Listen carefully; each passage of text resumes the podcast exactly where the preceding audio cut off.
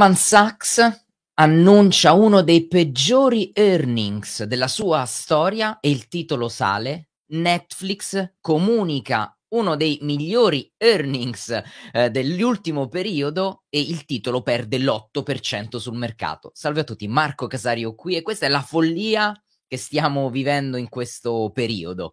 Eh, la follia di movimenti estremamente irrazionali, eh, movimenti che eh, non sono più ormai accoppiati da uh, dati e numeri, ma che seguono le narrative. E oggi voglio parlarvi di questi due casi che secondo me sono emblematici, Goldman Sachs e eh, Netflix. Però prima andiamo a vedere un po' le notizie che sono uscite, i dati che sono usciti, perché come al solito ne abbiamo c'è sempre, non ci si annoia mai quando si fa macroeconomia. E ragazzi, la Turchia ha sorpreso, non so se l'avete visto, so che c'è qualcuno di voi che ha, uh, diciamo, il coraggio uh, di mettere così tanto a rischio il proprio capitale da far trading sulla lira turca.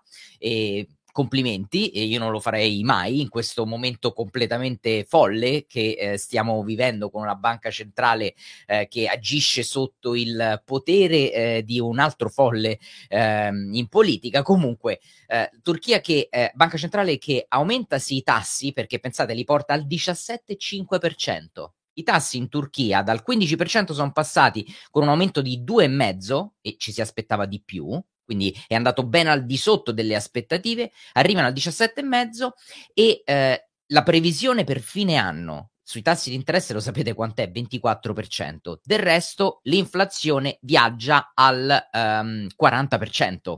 Capite bene che è, è, un'inflazione completamente diversa da quella che stiamo vedendo qua in Europa. Abbiamo avuto proprio oggi il dato uh, dell'inflazione in Europa che rimane stabile al 5,5%, adesso lo vedremo, non vi preoccupate, e rimbalza anche la fiducia dei consumatori. Ma andiamo a vedere un po' che succede sul uh, mercato uh, del Forex e andiamo a vedere proprio la lira turca cosa sta facendo perché eh, continua a perdere il suo valore. Vedete che nonostante l'aumento di ieri, eh, e, il, il, il, il, valore è rimasto lì. E oggi l'euro sta ancora guadagnando. Fa impressione questo grafico, ragazzi, ma non vi sembra una criptovaluta? Ma nemmeno una criptovaluta di quelle belle stabili, belle solide e robuste con market cap. No, proprio eh, la prima criptovaluta che è stata eh, appena lanciata, un, un, token che è stato lanciato e che boom fa un movimento del genere, veramente impressionante. E ehm, andiamo a vedere, ieri abbiamo parlato tanto del Giappone e, e, andiamo a vedere un po' che cosa, come si muove il Giappone perché è uscito il dato uh, del um, Consumer Price Index, Consumer Price Index che eh, è andato um, eh, sotto le aspettative, si è stampato al 3,3% e comunque, eh, we- eh, e non è un caso secondo me, che Ueda il giorno prima aveva dichiarato una, eh, la sua volontà di non toccare le, la politica monetaria e non toccare lo strumento di controllo, del, del controllo della curva dei rendimenti. E oggi, eh, dal punto di vista azionario, eh, qui stiamo su, eh, andiamo a vedere, no, andiamo, non guardiamo l'ETF, andiamo a vedere l'indice, il Nikkei 225 e vedete che eh, chiude la giornata di eh, oggi. Ehm, scusate, eccola qui. Questa è già la, la candela di lunedì. Eh. La giornata di oggi la chiude con un uh, meno 0,43, ma vedete che rimaniamo all'interno, qui c'è stato questo grande impulso rialzista, qui abbiamo una fase di ritracciamento e eh, siamo vicini alla parte di rottura di prosecuzione del, del trend. Il, il, Giappone è molto interessante come paese anche col regime economico cui, ehm, sta, nel quale sta entrando. E ehm, eh, questo ragazzi era il, eh, il Giappone, andiamo a vedere un attimo euro-yen andiamo a vedere cosa ha fatto lo yen, perché lo yen eh, ha perso ancora di più il valore e il, um, eh, contro lo, l'euro stiamo tornando ai massimi che avevamo toccato a fine giugno. Eccoli qui, c'è stato questo bel ritracciamento e vedete che siamo tornati qua, 157 e 75 in questo momento. Del resto, guardate qua Valuta Vision, non è un caso che l'euro è una valuta con eh, grande forza, lo yen è la valuta più debole insieme al dollaro neozelandese e al pound e alla sterlina. E è curioso sempre, quando vedo queste cose mi, mi, mi piace sempre andare a guardare eh, tra il pound e lo yen, che sono entrambe valute molto deboli, chi è che riesce comunque a spuntarla?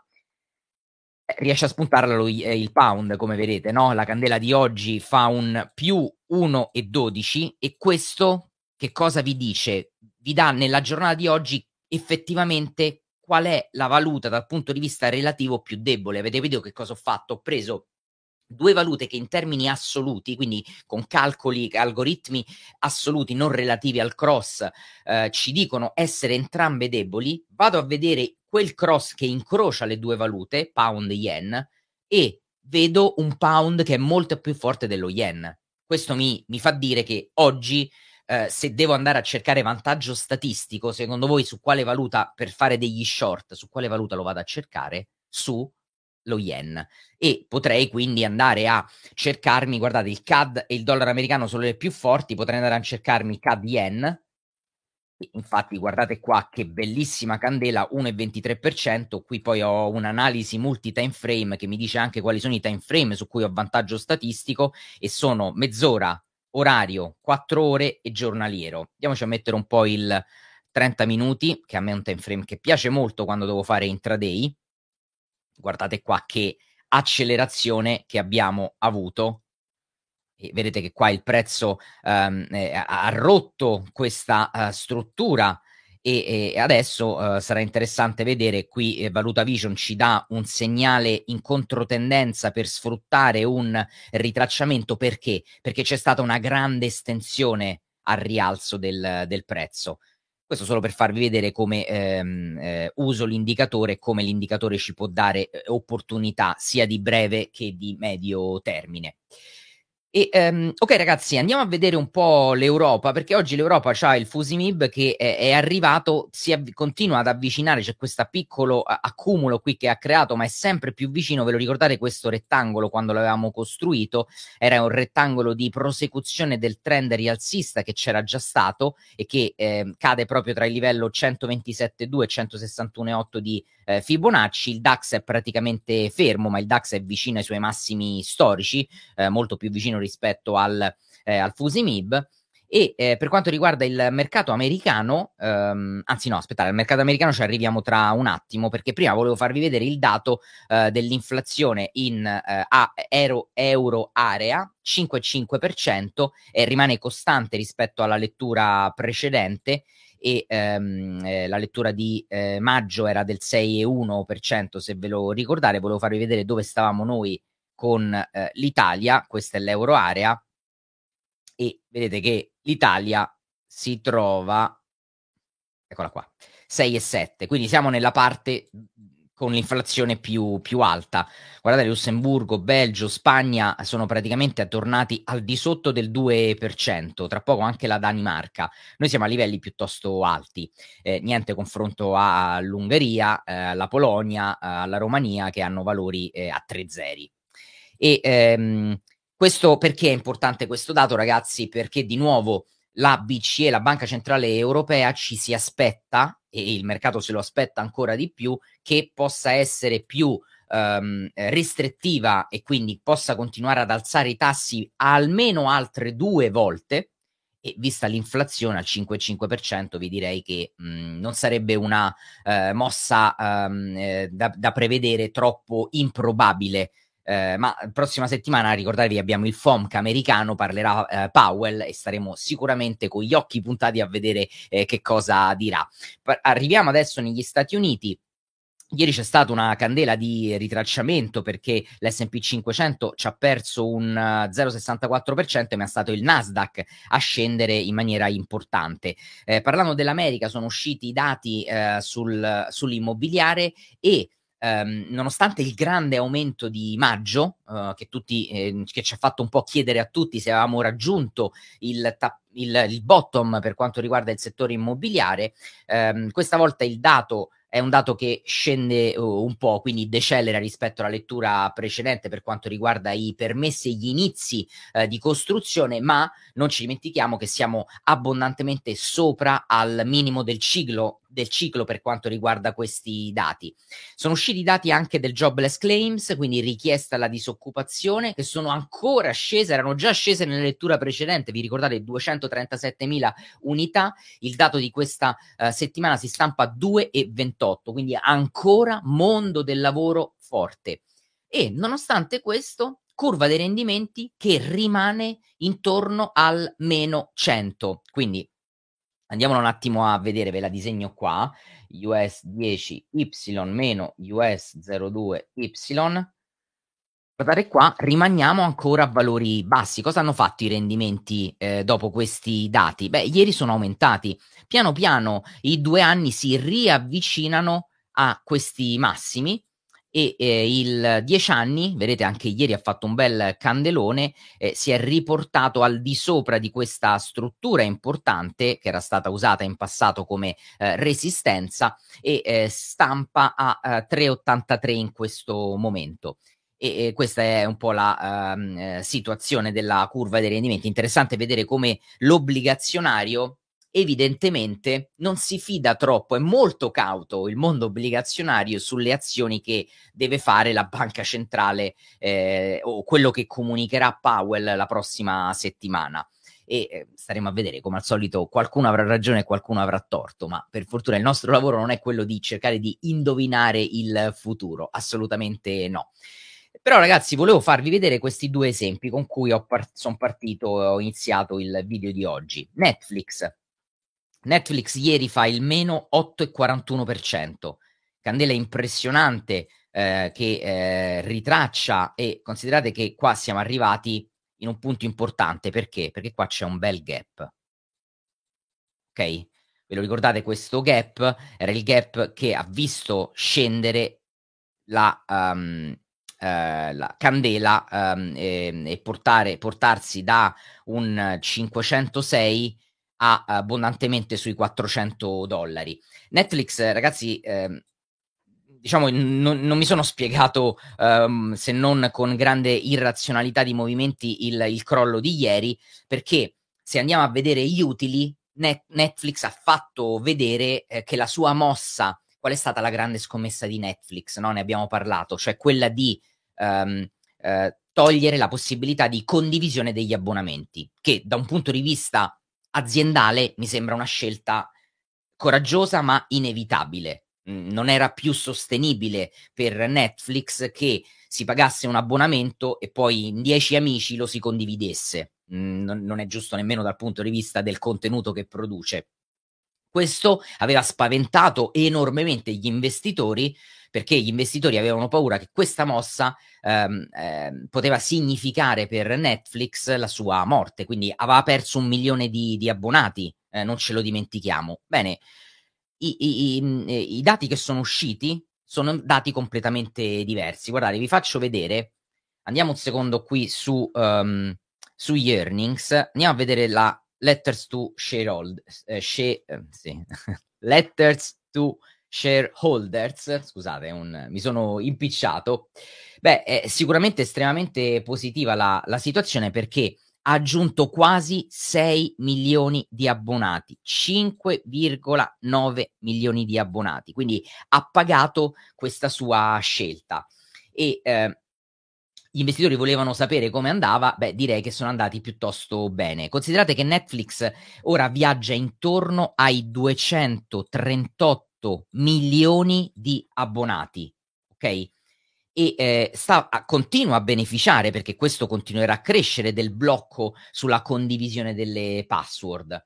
E, ehm, e, un'altra cosa che ha detto, se leggete qua il, um, il, il rilascio all'interno del Q, Q, eh, dei risultati di Q2, che le iscrizioni stanno superando le cancellazioni. E, e tra l'altro, considerato un'altra cosa, Netflix ancora non ha um, um, esteso questa questo suo, um, questo suo restringimento della condivisione della password in tutto il mondo, che quindi continuerà a farlo e questo, se continuerà quindi a eh, beneficiare l'azienda, eh beh, eh, potrà essere solo che eh, positivo, no? Se ci pensate. Bene, e questo è il risultato. Il risultato che probabilmente non è piaciuto agli investitori è che è andata leggermente al di sotto, ha mancato di poco, a dire la verità, uh, le entrate e gli investitori sono sicuramente preoccupati per i profitti all'interno del settore dello streaming, eh, che stanno affliggendo un po' tutti quanti i competitor, non solo Netflix. E ehm, un'altra cosa che ehm, si può andare a vedere guardando il, il dato, eccolo qui, vedete eh, il dato si è stampato, le revenue sono stampate a 8, quasi 8,2 eh, miliardi con un ehm, profitto operativo di 1,88 eh, che sono in linea, dice Netflix, con il loro forecast, ma non erano in linea ehm, con quello che avevano previsto gli analisti. Eh, fatto sta che ehm, ehm, i, i, nuovi abbonati sta, hanno scelto per ora, statisticamente parlando, gli abbonamenti, la fascia di abbonamenti più, più bassa. Quindi sicuramente questa è una eh, questione da eh, monitorare. Però il dato che mi ha fatto veramente paura, ragazzi, eh, in questa azienda è questo. Il free cash flow, ok?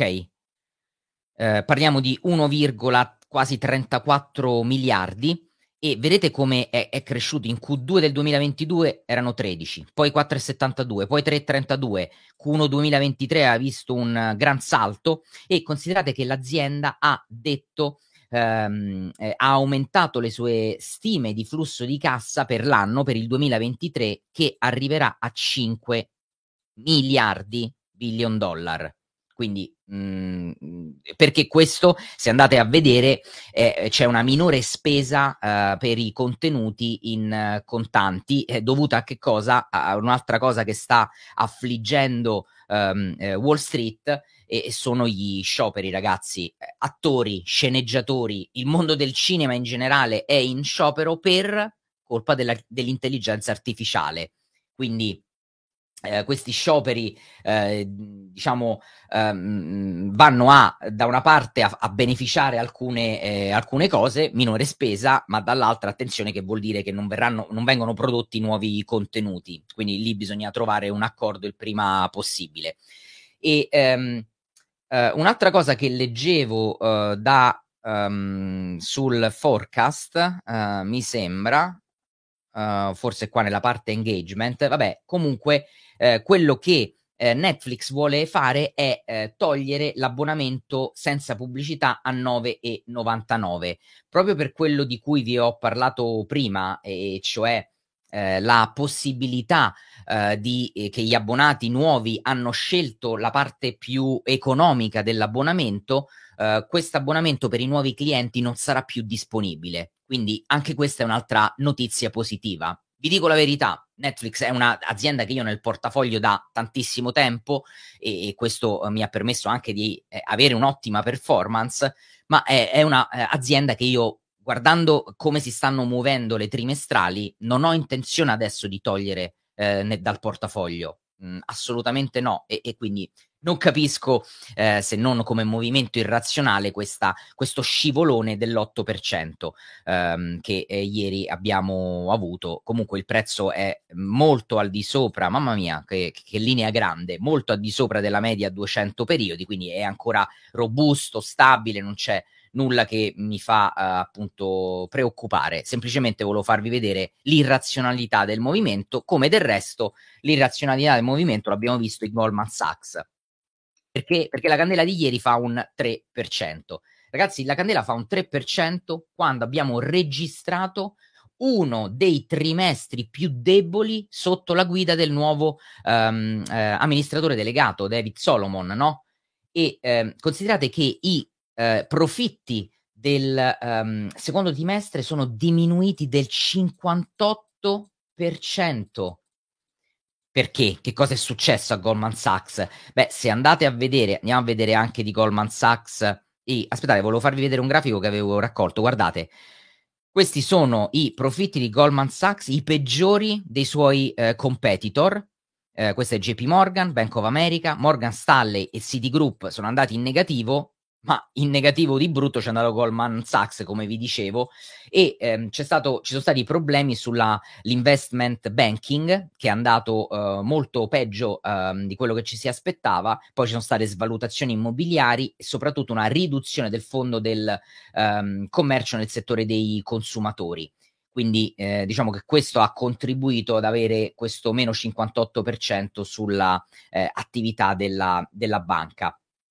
Um, Beh, il fatturato, una cosa positiva che possiamo vedere qua nei, nei, risultati degli earnings di Goldman Sachs riguarda il fatturato generato dal trading azionario che eh, ha fatto meglio dei suoi competitor, ha ottenuto il primo posto Goldman Sachs in questo settore, considerate in tre dei quattro trimestri precedenti e ehm, gli utili ehm, ehm, che provengono, le revenue che provengono da, questo, eh, da questa entrata sono eh, 3 miliardi di dollari rispetto a delle stime che erano poco inferiori al 2,5, quindi è andata molto molto bene. Eh, la banca ha pure segnalato un aumento delle spese operative, ehm, semplicemente però per, lei dice almeno per una modalità di contabilità eh, dei, dei, cosiddetti impairments legati a alcuni dei investimenti immobiliari che sono piuttosto consolidati.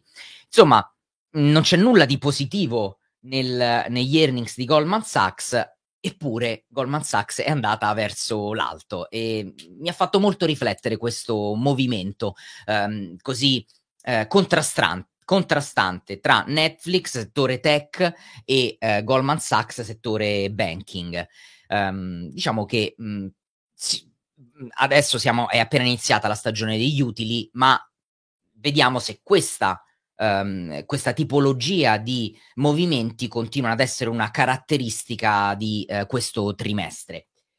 Bene ragazzi, direi di chiudere qui. Um, non so se ieri avete, ehm, eh, parte- avete, avuto modo di partecipare al terzo appuntamento in cui abbiamo parlato di portafogli pigri del Summer Camp, vi ho fatto vedere tutte le performance dei portafogli pigri eh, nei vari anni e vi ho fatto vedere anche i drawdown. Se non l'avete vista ma siete iscritti al um, Summer Camp, non vi preoccupate perché vi arriva la registrazione se riesco oggi al più tardi domani, quindi la potrete rivedere. Io vi ringrazio per la partecipazione. Avremo, avrete un video molto molto interessante questo weekend, un po' diverso dal solito perché sto cercando di portarvi sul canale video anche sempre nel mondo finanziario ovviamente, ma che possano stimolarvi e rendere il canale sempre più interessante per voi. Quindi come al solito fatemi sapere attraverso i like e i commenti se vi è piaciuto.